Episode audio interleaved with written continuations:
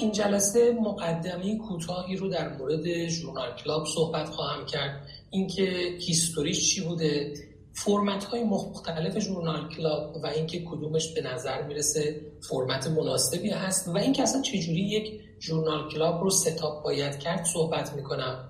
در ادامه مباحث دیگه ای میمونه که من خیلی هدفم تدریس کردن و بیان کتابی این مطالب نیست. به خاطر همین از جلسه بعد ما مستقیم وارد بحث practical journal club میشیم و سعی می‌کنیم به صورت lecture های خیلی کوتاه ده دقیقه‌ای ادامه بحث رو در جلسات بعد حتما دنبال کنیم. ولی چون دوست دارم زودتر وارد خوندن مقالات استفاده از مقالات و review مقالات بشیم بنابراین مطالب تئوری دیگر رو در ادامه سعی می‌کنم که در کنار کلاس ها بگنجونم که زمان شما هم تلف نشده باشه و استفاده بیشتری ببرید. معمولا سعی حالا تصور ذهنی من بر اینه که انشالله جلسات آینده یک بخش اصلی و بزرگ داشته باشه که بخشی که مربوط به یک مقاله است. حتما از همکاران بیوستاتیستیشن همکاران اپیدمیولوژیست همکاران پزشکی اجتماعی و دوستان متخصص قلبی که علاقمند هستن کمک می‌گیریم در این قسمت. حتما در هر بخش هم سعی می‌کنیم یک لکچر کوتاهی رو داشته باشیم که ترجیحاً همکارانی که کارشون بایو استاتیستیک هست همکاران اپیدمیولوژیست و همکاران پزشکی اجتماعی بتونن آیتم های مشخص و خاصی رو در این جلسات به طور خیلی کوتاه برامون بگن در کنار مقاله‌ای که می‌خونیم. و استفاده این می‌کنیم یک نکته کوتاه رو هم داشته باشیم و در هر جلسه یه نکته جدیدی یاد بگیریم و امیدوارم که در مجموع برای همه مفید باشه و خیلی خوشحال میشم که اگر feedback ی برای بهبود کیفیتش هست بدید که من هم بتونم از اون استفاده کنم و برنامه بهتری رو داشته باشیم. اولین قسمت خیلی کوتاه من در مورد history journal club اگر بخوام خدمتتون بگم طبق متون و مدارک موجود به نظر می‌رسه اولین کسی که یک فرم organized journal club رو اجرا کرده ویلیام اسلر معروفیه که همه می‌شناسیم. همه اسلر رو با اون sign ها و syndrome هایی که به نامش ثبت شده می‌شناسیم. ولی شاید یکی از بزرگترین افتخارات این فرد در کنار اینکه مؤسس بیمارستان دانشگاه جان هاپکینز بوده به عنوان پدر علم پزشکی مدرن شناخته میشه این باشه که به نظر می‌رسه اولین کسی که به طور organize journal club رو راه اندازی کرده. و دکتر کوشین که باز همه به واسطه نامشون حتما ایشون رو می‌شناسن از تجربه شرکت در جورنال کلاب های ویلیام اوسلر تجربه خیلی خوب و مفید رو ذکر می‌کنه. یعنی سالها شاید بیش از 130 سال قدمت داره جورنال کلاب. پسر دکتر پاجت پاجت معروف که حالا ما بیماری پاجرم به نام اون می‌شناسیم هم از خاطرات پدرشون نقل می‌کنن که سیستم مشابهی رو ظاهرا شاید سی چهل سال قبل از ویلیام اسلر در بیمارستان بارتولومیو لندن داشتن و اجرا می‌کردن. و خاطره جالبیه که من فکر می‌کنم journal club هنوز تو دنیا داره با این خاطره جلو میره. حالا در ادامه میگم به چه دلیل. خاطره به این شکله که دکتر پاژه برای پسرشون تعریف کرده بودن که به خاطر کمبود جا در کتابخونه بیمارستان و نبودن یک جای مناسب مجبور می شدن که برن یک مغازه نزدیک بیمارستانشون نزدیک ورودی بیمارستانشون. اونجا بشینن با دوستان و همکاران ژورنال بخونن و در موردش صحبت کنن. جایی که در حالی که ادهی داشتن کارت بازی می‌کردن اونا داشتن ژورنال کلابشون رو برگزار می‌کردن. این هیستوری از این بابت اهمیت داره و جالبه که تقریبا در اکثر جاهای دنیا بحث ژورنال کلاب صرفا یک بحث بخش های آموزشی نیست و تقریبا میشه گفت در تمام بخش های آموزشی تو دنیا این تجربه رو دارن که برخی از جلساتشون یا در کافتریای بیمارستان برگزار شده یا به طور کلی در مهمانی های شامی که مثلا با اساتیدشون بودن یا در جایی بودن جلسات ژورنال کلاب اونجا برگزار می شده یعنی این محدودیت فضا رو شاید از زمان پروفسور پاژت به این طرف دیگه برداشتن با خارج کردن این برنامه از سیستم فیزیکی بیمارستان و در حقیقت اجرای اون در سیستم های خارج از بیمارستان. و الان هم در خیلی جاهای دنیا این روش انجام میشه که در خارج از سیستم های آموزشی این کار رو انجام میده اما journal club چیه؟ journal club با تعریف کلاسیکش در حقیقت یک گرد همایی افراد در یک field خاص که می‌تونن پزشک باشن پرستار باشن ماما باشن که میشینن در زمینه کاربردهای بالینی و همچنین از نظر اعتبار یک ژورنال رو بررسی می‌کنن و در موردش نظر میدن. این یک تعریف عمومی و کلی اگرچه که هیچ اتفاق نظری وجود نداره کما که من خودم در رفرنس های مختلف هم تعاریف متفاوتی دیدم به ظاهر ولی واقعیتش این کل ماجرا همینه. یعنی یک سری افراد در یک field تخصصی یک مقاله ای رو انتخاب می‌کنن در موردش صحبت می‌کنن که آیا این مقاله معتبر هست یا خیر. و همچنین اینکه چه کمکی به clinical practice اون افراد خواهد کرد این مفهوم و ماهیتی یک journal club خواهد بود که به طور روتین در دنیا هم همین اجرا میشه. خب این چه مزایایی داره؟ یک فایده مهمش اینه که بالاخره علم روز دنیا رو یاد می‌گیرن. بالاخره همه ما دیدیم.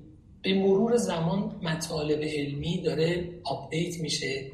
و بعد از سال 2000 آنچنان سرعت ترنوور اطلاعات زیاد شده که قطعا ما نمی‌تونیم تمام اطلاعات بروز و علمی رو به موقع ببینیم و مرور بکنیم.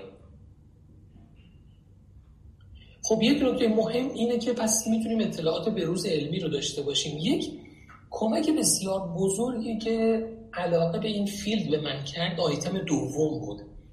مهارت جستجو در منابع علمی رو journal club در افراد تقویت می‌کنه.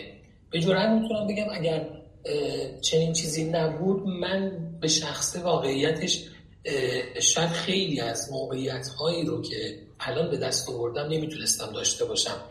مهارت جستجو و سرچ کردن شاید در حال حاضر بخشی از سواد پزشکی بشه گفت هست. یعنی کسی که جستجو در منابع علمی پزشکی رو بلد نباشه شاید به نوعی بشه گفت اصلا فرد بی سوادی در نظر گرفته میشه.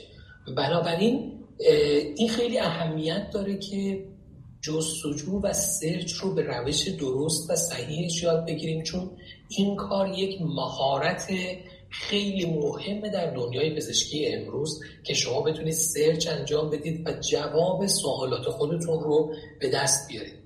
نکته دیگه و مزیت دیگه journal club در حقیقت critical thinking و critical appraisal هست. بالاخره ما به عنوان افرادی که در سیستم پزشکی در حال مطالعه و آموزش دیدن هستیم باید یکی از توانایی هامون critical appraisal و ارزیابی صحت و validity اون journal و مقاله‌ای باشه که داریم مطالعه می‌کنیم. یک نکته خیلی مهم دیگه که به خصوص در بحث journal روش تاکید زیادی میشه کمک به افزایش مهارت presentation skill افراده.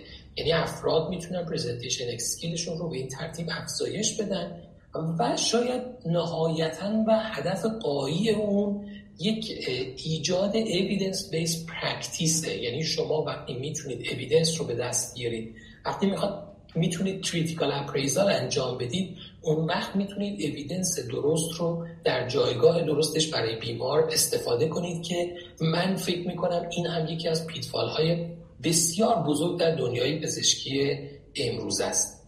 از نظر content و محتوا journal club ها به طور کلی دو دسته تقسیم بندی میشن.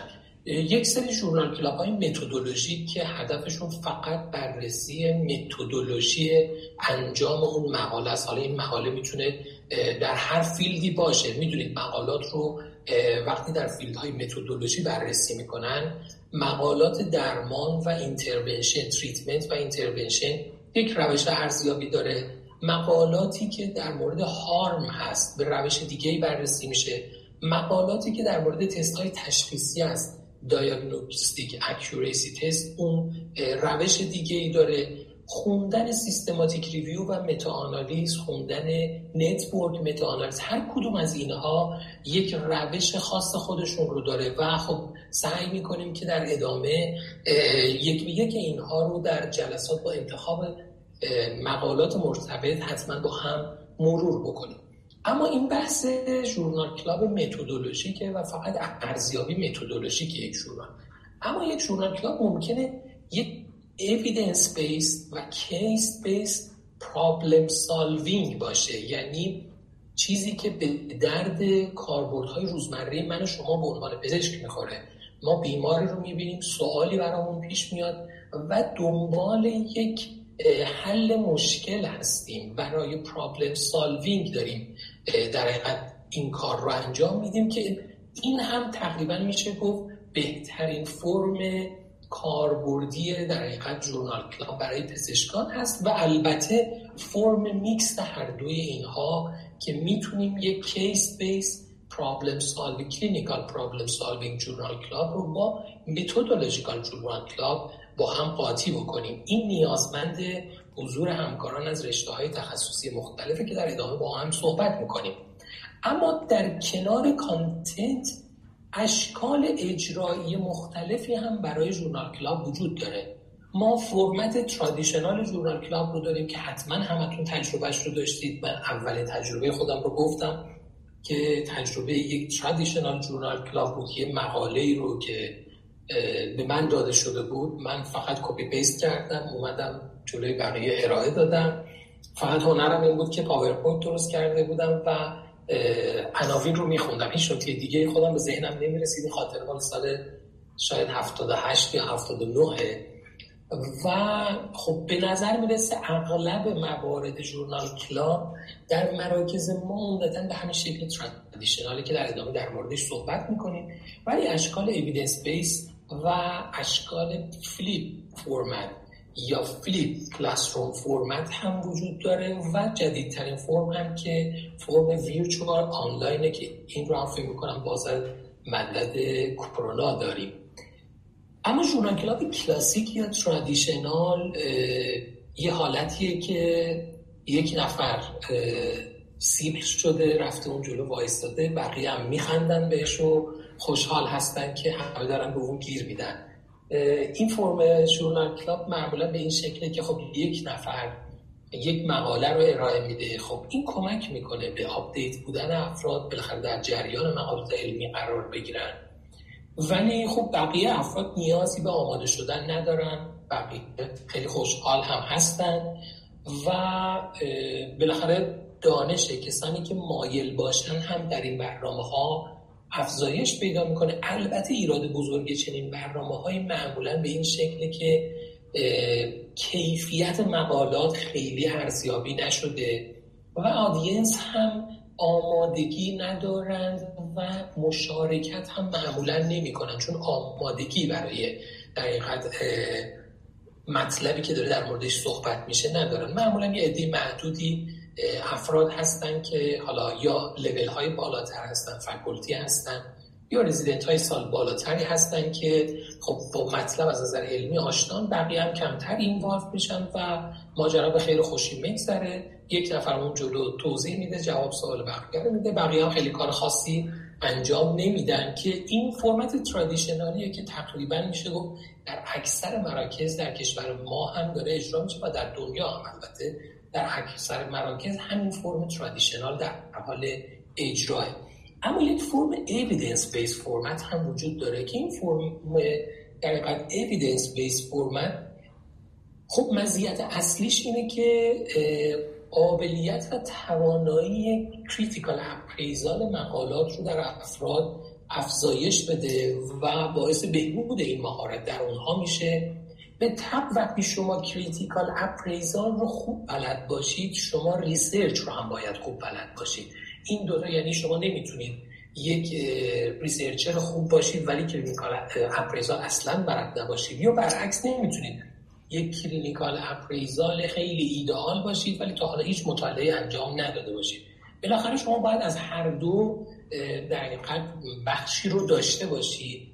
و حالا ممکنه که critical appraisal رو تا حدودی بلد باشید ولی research نکرده باشید. ولی اگر می‌خواید research کنید حتما باید critical appraisal رو بلد باشید چون به درد کار خودتون هم در research می‌خوره و بخش عمده مربوط به اونه. البته این روش محدودیت هایی هم داره. از جمله اینکه اجرای چنین برنامه نیاز به فردی داره که knowledge biostatistic و متدولوژی داشته باشه. یعنی شما همکاران اپیدمیولوژیست یا هم همکارانی که biostatistician هستن رو باید در کنار خودتون داشته باشید. اونا هستن که به این field کاملا وارد هستن و خب جزء clinical ش رو شما بررسی می‌کنید جزء methodological و statistical ش رو هم اونها بررسی می‌کنن و این میشه گفت تقریبا یکی از اشکال ایدئاله.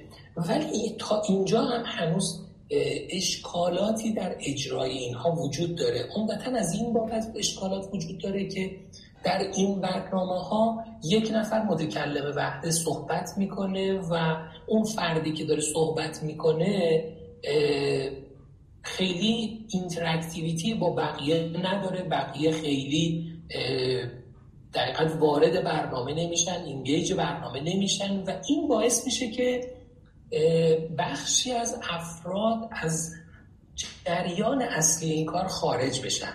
تنها ایرادی که به این روش هست همین موضوعه. یعنی اینکه participation افراد و به خصوص افرادی که skill و مهارت های کمتری دارن در این برنامه ها کمتر نشون داده میشه.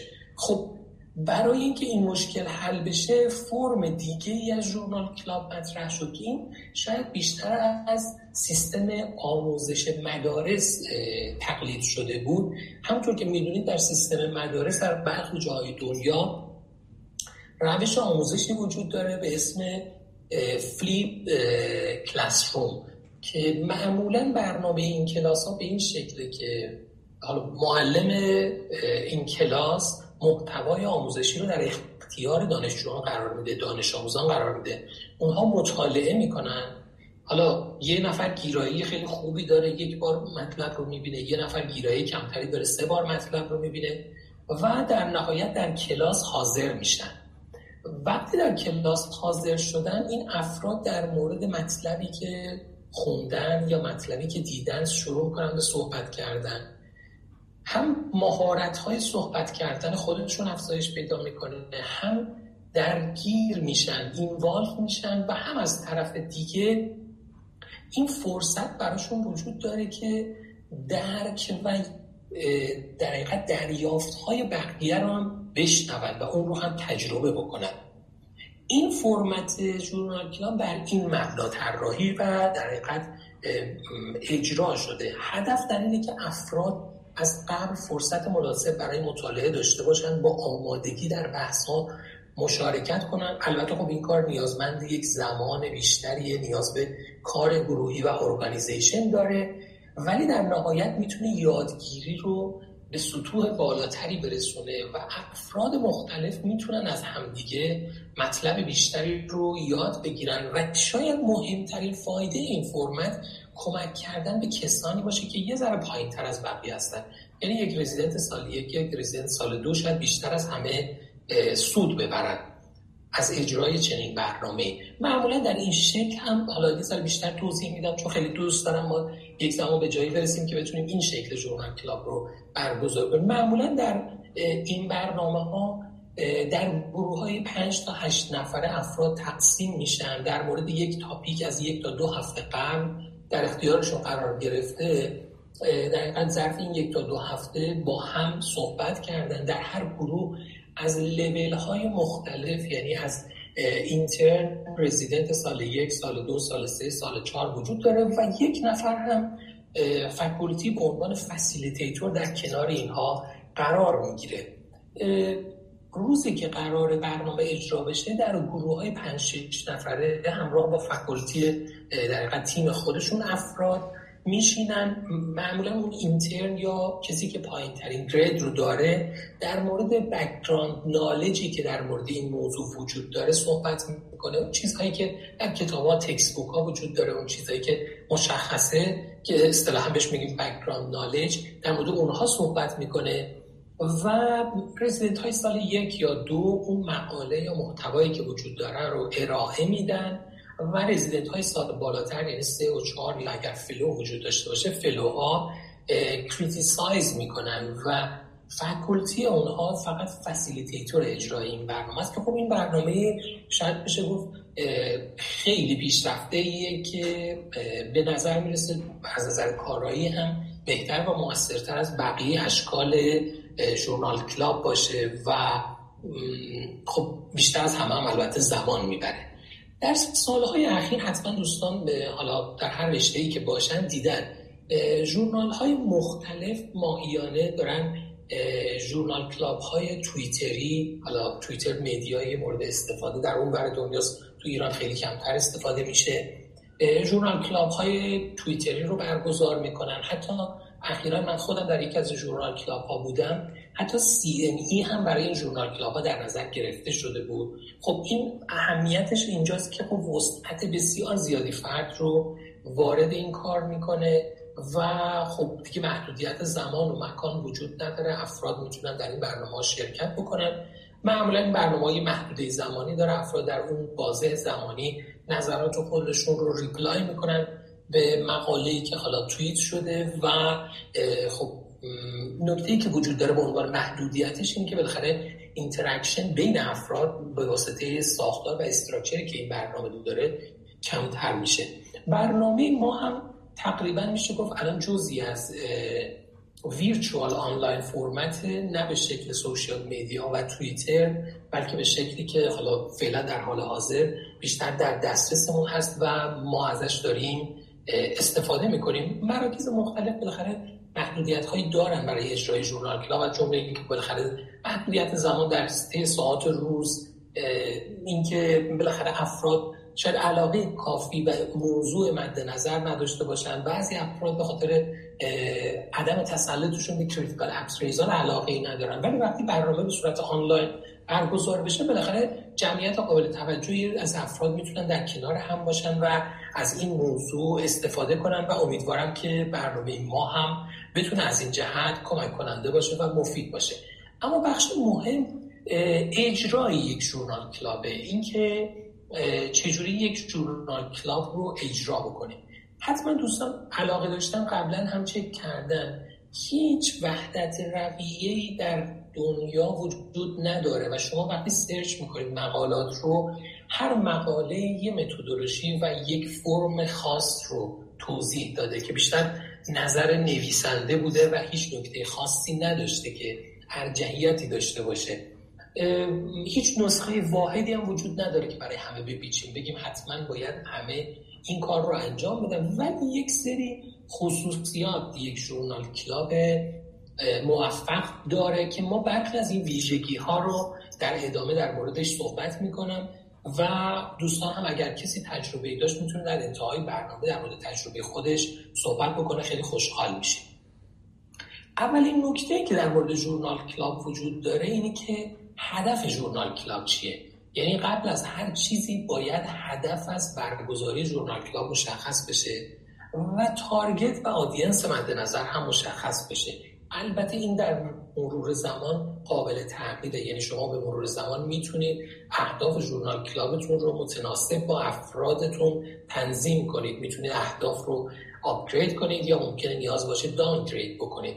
معمولا در مراکزی که شاید بی تعداد بیشتری رزیدنت های سال یک وجود دارن اینترن وجود داره مهمترین مزیت ژورنال کلاب کمک به افزایش نالج بایو استاتیستیک و اپیدمیولوژی این افراد و از طرف دیگه کمک به افراد برای افزایش مهارت پرزنتیشنشون و communication skills شونه یعنی بیش از اون که کاربردهای clinical و practical یک journal مد نظر باشه هدف اینه که رزیدنت سال یک رزیدنت سال دو با مفاهیم آماری و اپیدمیولوژیک آشنا بشه و از طرف دیگه بتونه مهارت‌های communication و presentation خودش رو افزایش بده. این به نظرم شاید بزرگترین خدمتی باشه که ما بتونیم به نسل دانشجو بکنیم که مهارت‌های ارائه رو بهشون آموزش بدیم. در کنار آموزش دیدن یک سری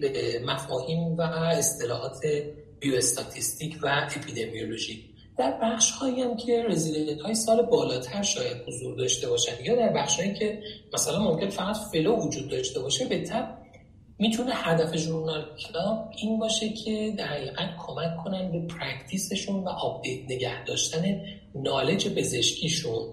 و در بخش هایی که هر دو گروه وجود دارن حتی میشه برنامه های ژورنال کلاب رو مجزا برگزار کرد یا برنامه های ژورنال کلاب رو جوری هدف گذاری کرد که برای هر دو گروه به یک میزان مفید باشه و هر دو گروه بتونن از این برنامه ها استفاده کنن. چون بالاخره در نهایت استفاده از این باعث بهبود نالجشون چه در لول های پایینتر و چه در لول های بالاتر خواهد شد.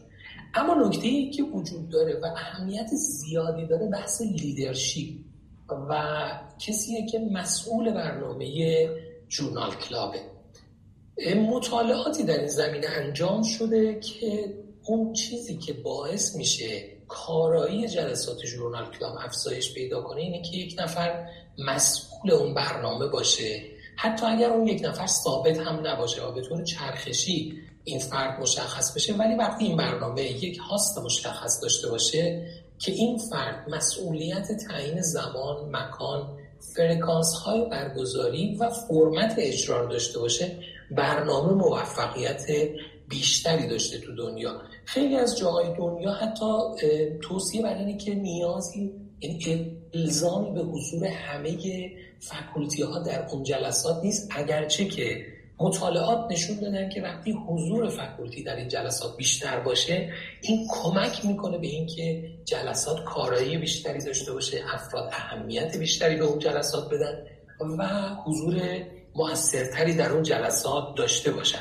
اما در کنار این موضوعات انتخاب مقاله هم یکی از cornerstone ها و پایه های اساسی در این موضوعه.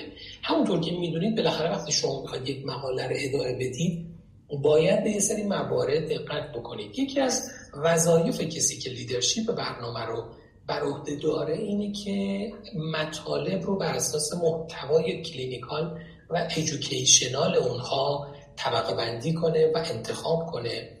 نکته دیگه که وجود داره این که مقالات رو ممکنه بر اساس مقالاتی که از مجلات روتین اون رشته هست انتخاب کنن. یا اینکه با یک هدف و یک سوال clinical مشخص search انجام بشه. یعنی گاهی وقتا یک مقاله یک trial جدید نتایجش منتشر شده و این نتایجی که منتشر شده براش یک برنامه برگزار میشه یا در اولین برنامه در مورد اون صحبت میشه. که خب باعث میشه افراد در اون زمینه update بشن. یک زمان یک سوال clinical وجود داره که search برای اون انجام میشه و در پاسخ به اون سوال clinical ه که یک سری مقالات مطرح میشه و در موردشون صحبت میشه. این شاید مهمترین نکته ایه که در journal club ها وجود داره. من فکر می‌کنم structure رو که انشالله ما در ادامه خواهیم داشت در ابتدا استفاده از trial های مطرح و مهم سالهای اخیر باشه تا دوستانی که حداقل اینطور ثابتتر همراهی می‌کنن اگه همراهیشون بیشتر بشه بتونیم یه سری برنامه ها مشق ها رو assign کنیم به همکاران و با یک clinical question مشخص under observe حالا یه facilitator search انجام بدن نتایج search شون رو با بقیه در میون بذارن. چون دوست دارم یک به یک این مهارت ها رو بتونیم در موردش هم صحبت کنیم و هم تمرین کنیم و ازش استفاده بکنیم. اما وقتی گشتیم و مقاله پیدا کردیم معمولا به خصوص در بحث search یه مشکل بزرگ اینه. یعنی میگردیم و مثلا برای یک title خاص search انجام میدیم. سی تا چل تا مقاله وجود داره. سوالی که هست خب کدوم یکیش رو من ارائه بدم؟ این موضوع در مورد انتخاب مقاله برای ارائه وجود داره که قطعا در موردش در برنامه های دیگه یه ذره متمرکزتر و بیشتر صحبت خواهیم کرد. امروز خیلی مفصل در موردش توضیح نمیدم. ولی در کارهای روزمره هم گاهی وقتا برامون سوال پیش میاد که خب من امروز نگاه کردم مثلا این هفته سی تا مقاله جدید منتشر شده. من چجوری از, از بین اینا انتخاب کنم کدوم مقاله رو بخونم؟ ممکنه یه مقاله رو نخونم که مطلب مهمی رو از دست داده باشم. یک قانون دقیقا پنج مرحله متد پنج مرحله در برخی از منابع هست که توصیه بر اینه که شما اول title مقالات روی مرور سریع بکنید. بر اساس title مقاله میگن title مقاله پیشونی مقاله است. اگر title مقاله برای شما جذاب نیست مرتبط با field کاریتون نیست یا شما رو ترغیب نمی‌کنه این مقاله حذف خواهد شد. نکته دوم که در بحث journal club هم بهش اهمیت زیادی داده میشه نویسنده مقاله است. دوستانی که حالا تو field کاردیولوژی هستن به خصوص دوستانی که علاقه‌مند به field ترومبوز و هموستاز باشن دکتر استوارت جی کانلی رو می‌شناسن. تقریبا در بزرگترین مطالعات antithrombotic ها ظرف 20 سال اخیر همیشه یک رد پایی از دکتر استوارت جی کانلی هست. حالا مثال من ایشون رو گفتم چون اخیرا یه مقاله رو داشتم از ایشون میخوندم و شما به راحتی می‌تونید توی Google Scholar citation های فرد رو نگاه کنید. این فرد خاصی که من خدمتتون میگم شاید 50 درصد مقالات این فرد با تعداد مقالاتی که خارج از تصور من شما هم هست شاید 50 درصدش منحصرا در field هموستاز و ترومبوزه. برای وقتی شما می‌بینید مقاله رو استوارت جی کانلی نوشته و در زمینه anticoagulation و ترومبوز هست می‌دونید که این فرد خبره این field ه. حالا توی رشته خودتون مطمئنا شما افرادی رو که خبره هستن می‌شناسید اگر نه می‌تونید از بقیه کمک بگیرید بشناسید یا اینکه می‌تونید در Google Scholar یه نگاه کوچیک به CV افراد بندازید ببینید این فرد field کاریش چی بوده. افرادی هستن که CV خیلی خوبی و پری هم دارن.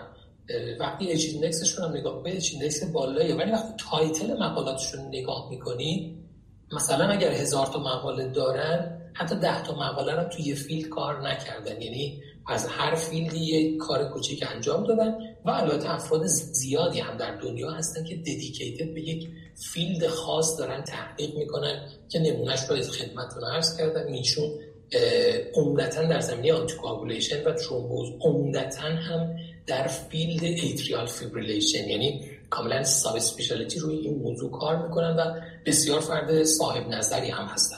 پس خود عنوان نویسنده اینکه چیه چیه چی کار است خیلی به شما کمک می‌کنه.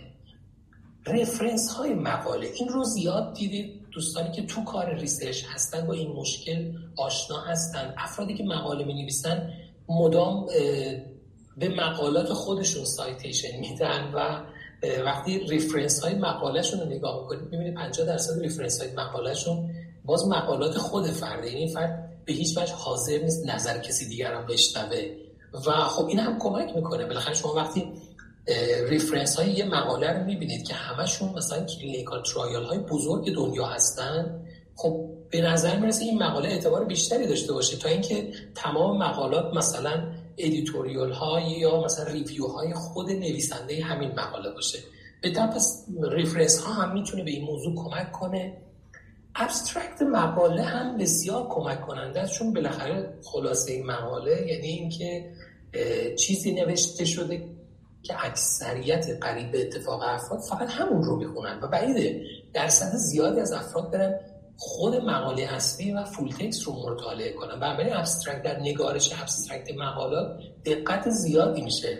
شما با مرور ابسترکت مقاله می‌فهمید که بالاخره این مقاله اون چیزی که بند نظر شما هست به شما میده. آیا اون چیزی هست که مورد علاقه شما باشه یا خیر؟ که خب این هم نکته خیلی کمک کننده و می‌تونه برای تصمیم گیری تعیین کننده و سرنوشت ساز باشه. اما شکل ها و جدول ها هم اهمیت زیادی دارن من این رو از یه خاطره یکی دو هفته اخیر خودم بگم. من یه مقاله رو در زمینه anticoagulation داشتم مطالعه می‌کردم. خب با همین روش داشتم اولا جلو می‌رفتم. ورق داشتم می‌زدم. خب نمودار و شکل برای efficacy دارو زیاد بود. ولی وقتی به بحث safety bleeding و عوارض دارو می‌رسیم نه جدولی وجود داشت نه نموداری. یعنی جدول ها و نمودارها هر چیزی بود مربوط به efficacy بود. در مورد safety درمان safety دارو کمترین میزان اطلاعات رو به صورت تصویری و graphical می‌دیدیم. خب این هم بالاخره یه علامت سوال بزرگ تو ذهن آدم درست می‌کنه که به چه دلیل این محقق خیلی دوست نداشته که side effect و عوارض این درمان رو bold بکنه؟ و این علامت سوال هم در critical appraisal به درد شما می‌خوره هم در انتخاب مقالات بهتون می‌تونه کمک کننده باشه چون بخش زیادی از اطلاعات مطالعات رو برای سهولت استفاده در جدول ها و اشکال خلاصه می‌کنن و وقتی نباشه آدم باید به یه چیزایی شک کنه که خب بالاخره این مقاله یا مقاله خیلی معتبری نیست یا اینکه چیزی وجود داشته که می‌خوان مخفی کنن از خواننده. اما نکته دیگه این که خب مقالات به دو تیپ اصلی original article و مقالات review هم تقسیم میشن. policy اصلی رو معمولا لیدر برنامه مشخص می‌کنه که آیا قرار فقط original article ها مطرح بشن یا review article ها systematic review و meta-analysis ها network meta-analysis ها قرار مورد بحث قرار بگیرن. من با هدف اینکه در ابتدا عمدتا روی clinical trial ها می‌خوام focus داشته باشیم. در ابتدا سعی می‌کنیم original article ها رو مورد بررسی قرار بدیم و در ادامه دوست دارم حتما در مورد systematic review meta-analysis و network meta-analysis و حتی اگر به امکانش برمون باشه umbrella که در حقیقت مجموعه ای از review های متعدد رو شامل میشه بتونیم با هم مرور بکنیم کمک بگیریم از کسانی که در حقیقت بهمون یاد بدن چجوری این مقالات رو بخونیم و چجوری این مقالات رو critical appraisal بکنیم. ولی به هر حال فرمت اصلی و پایه در حقیقت original article ها و clinical trial ها هستن که در مورد اونها صحبت می‌کنیم. اما در journal یک پله خیلی مهم وجود داره که در format traditional اصلا مورد توجه نیست. ولی در فرمت های دیگه خیلی اهمیت داره. در format traditional معمولا اولین مواجهه افراد با مقاله در روز ارائه مقاله است. یعنی افراد از قبل اطلاعی ندارند در حالی که در به خصوص format flipped journal club افراد حداقل از یکی دو هفته قبل باید در جریان اون مقاله باشن مطالعه کرده باشن و خودشون رو آماده بکنن. حتی در برخی از structure ها برای افراد متناسب با نوع مقاله‌ای که وجود داره نوع مطالعه که انجام شده. اینکه این مطالعه در field در درمان هست treatment در مورد diagnostic accuracy در مورد چی هست در مورد prognosis ـه یک در sheet های آماده برای کمک به critical appraisal مقاله همزمان به افراد داده میشه یا به یه ترتیبی در دسترسشون قرار می‌گیره که افراد بتونن مقاله رو با گاید اون در حقیقت چکلیست هایی که بهشون ارائه شده بهتر مطالعه کنن و برداشت بهتری از اون مقاله و مطالعه هم داشته باشند بنابراین یک جزء مهم در برنامه های ما همین خواهد بود که حداقل از یکی دو هفته قبل title برنامه عنوان برنامه و اگر case ی قرار مطرح بشه یا journal ی قرار مطرح بشه حتما باید در اختیار همکاران قرار بگیره که از قبل فرصت رو داشته باشن مطالعه کنن و حتما سعی می‌کنیم زمان رو به عنوان یک interactivity در انتهای برنامه ها در نظر بگیریم که همکاران بتونن نظر خودشون رو در مورد مقالات چه از نظر methodologic چه از نظر کاربردهای clinical و بالینیش مطرح بکنن. نکته مهم دیگه ای که وجود داره conduct کردن جلسات journal club ـه که شاید این بیشتر از همه وابسته به مهارت کسی که جلسات رو داره اداره می‌کنه. ولی یک قانون کلی وجود داره در journal club ها که میگن مهمترین چیزی که در نهایت منجر میشه یک journal club ناموفق باشه. اجرا نشه یا اجرای خوبی نداشته باشه یا افراد راضی نباشن تغییر فرمت مداوم ژورنال کلابه. یعنی ژورنال کلاب باید یک فرمت مشخص و ثابت رو داشته باشه و همون فرمت مشخص و ثابت رو جلو, جلو بره. این فرمت شامل زمان میشه شامل نحوه برگزاری میشه نحوه ارائه میشه. همه این موارد جزء در اون structure کلی و فرمت کلی هستن که journal club داره در قالب اون اجرا میشه و اهمیت زیادی داره که باید این شکل و ساختار کمترین میزان تغییرات رو داشته باشه. اما در جلسه journal club چه مباحثی مطرح میشه؟ مباحث مهمی که مطرح میشه اولین نکتهش اینه که چی شد که این مقاله انتخاب شد؟ این مقاله ممکنه نتیجه یک search باشه یک search کلاسیک باشه. خب به کسی که این کار رو انجام داده می‌تونه حتی search syntax خودش رو اون کلماتی که برای search استفاده کرده رو به بقیه عنوان کنه برای بقیه بگه. جوری که افراد دیگه هم بتونن حتی search رو انجام بدن. و نکته دیگه این که این مقاله که انتخاب شده آیا به سوالی که وجود داره پاسخ میده یا خیر؟ ممکنه یک سوال clinical ی وجود داشته باشه. نکته مهم اینه که مقاله ما آیا جوابی به اون سوال میده یا نه؟ و هدف خود مقاله و hypothesis اولیه اون مقاله آیا همون سوالیه که در ذهن ما هست برای اون case clinical یا برای اون موضوع علمی وجود داره آیا با هم همخونی دارن یا خیر؟ نکته دیگه در مورد conduct کردن trial studies انواع و اقسام مطالعات روش های اجرایی متفاوتی دارن. هر کدوم از اونها پروتکل های مشخصی دارن که ما وقتی می‌خوایم چک کنیم باید با اون پروتکل ها مقایسه کنیم ببینیم این clinical trial با چه پروتکلی اجرا شده آیا پروتکل های اجرایی اون دقیق هستن یا خیر نتایجش چیه و چه تفسیری از نتایج اون میشه کرد. این نکات خیلی نکات مهمیه. حتما در حین جلسات و با حضور همکاران اپیدمیولوژیست و بایوستاتیستیشن در مورد این موضوعات صحبت خواهیم کرد که اطلاعاتی که از یک مقاله بیرون میاد خیلی وقتا ممکنه ظاهر فریبنده داشته باشه. ممکنه ما رو گمراه بکنه. بنابراین خیلی مهمه که ما اطلاعات رو از یک clinical trial یا از حتی یک cohort بتونیم به خوبی به دست بیاریم و بعد بتونیم به خوبی از این اطلاعات استفاده بکنیم که همه اینها رو سعی می‌کنیم پله به پله در موردش صحبت کنیم و با هم مرور بکنیم. و بالاخره سوال مهمی که وجود داره اینه که مقاله‌ای که در موردش صحبت میشه با شواهد علمی دیگه چه چه نسبتی داره؟ آیا منطبق با اونهاست؟ اونها رو تایید می‌کنه اونها رو رد می‌کنه یا اینکه هیچ کمک جدیدی به ما نمی‌کنه. فکر می‌کنم دوستان خیلی از مقالات رو دیدن خصوص مجله Circulation بخشی داره که در همون ابتدای مقاله یک box مشخص توش نوشته میشه که یافته های این مقاله چه کمکی به practice خواهد کرد. چون ما مقاله رو که نمی‌خونیم اخبار که نیست بخوایم روتین بخونیم. ما مقاله رو می‌خونیم با این هدف که به practice ما کمکی کرده باشه. و این سوال که این مقاله چه کمکی به practice کرده یه سوال خیلی مهم و کاربردیه که در journal club باید بهش پاسخ داده بشه.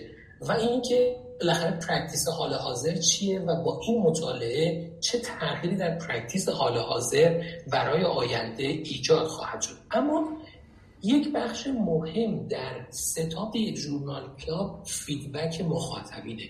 audience یک journal club شاید یکی از مهمترین ارکانش هستن که همیشه باید حالا به صورت حتی ناشناس با sheet هایی که بدون اسمه فقط نظریات خودشون و feedback شون رو در مورد برنامه که می‌تونه شامل زمان برنامه باشه فرمت اجرای برنامه باشه روش هایی که interactivity و همراهی افراد رو بیشتر می‌کنه در مورد همه این موارد نظر بدن. و این اهمیت زیادی در پایدار موندن یک journal club داره. بنابراین من هم از شما خواهش می‌کنم که هر نظری در مورد journal club روش ارائهش زمان ارائهش و ساعت برگزاریش دارید. حتی کامنت های دیگه که در این زمینه دارید خیلی خوشحال میشم که اینها رو با من در میون بذارید. سوالی که همکارم پرسیدن که ساعت و زمان جلسه بعدی رو که در میشه اولین جلسه ارائه ژورنال کلاب ما ما 21 سهشنبه 21 مرداد باز همین ساعت 6 تا ساعت 7 رو به عنوان زمان جلسه بعد همین الان خدمت حضار معرفی می‌کنیم که از الان بتونن برنامه ریزی داشته باشن. حتما دو هفته قبل از برنامه ما کیسی که قرار در مورد برنامه در موردش صحبت بشه و مقاله ای که قرار در مورد اون صحبت بشه رو خدمت شما ارائه خواهیم داد و سعی می‌کنیم که شما از قبل در جریانش باشید و بتونید که در موردش صحبت کنید.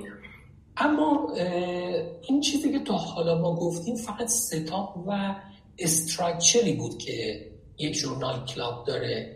بالاخره نکات مهم دیگه ای در مورد اینکه یک article رو انتخاب بکنیم. اینکه این article ی که انتخاب کردیم چجوری criticize بکنیم. اینکه این article رو چجوری summarize کنیم و در نهایت چجوری presentation خوبی داشته باشیم. ما سعی می‌کنیم این نکات رو هم در جلسات آینده حالا با فواصل ولی حتما سعی می‌کنیم هر کدوم از اینها رو در قالب یک پنج یا ده دقیقه مطلب خدمتتون ارائه بدیم که شما با روش انتخاب مقالات criticize کردن و مقالات خلاصه کردن و present کردنش هم آشنایی بیشتری پیدا بکنید. من خیلی خوشحالم از اینکه همراه بودید با ما و به امید دیدار همه دوستان.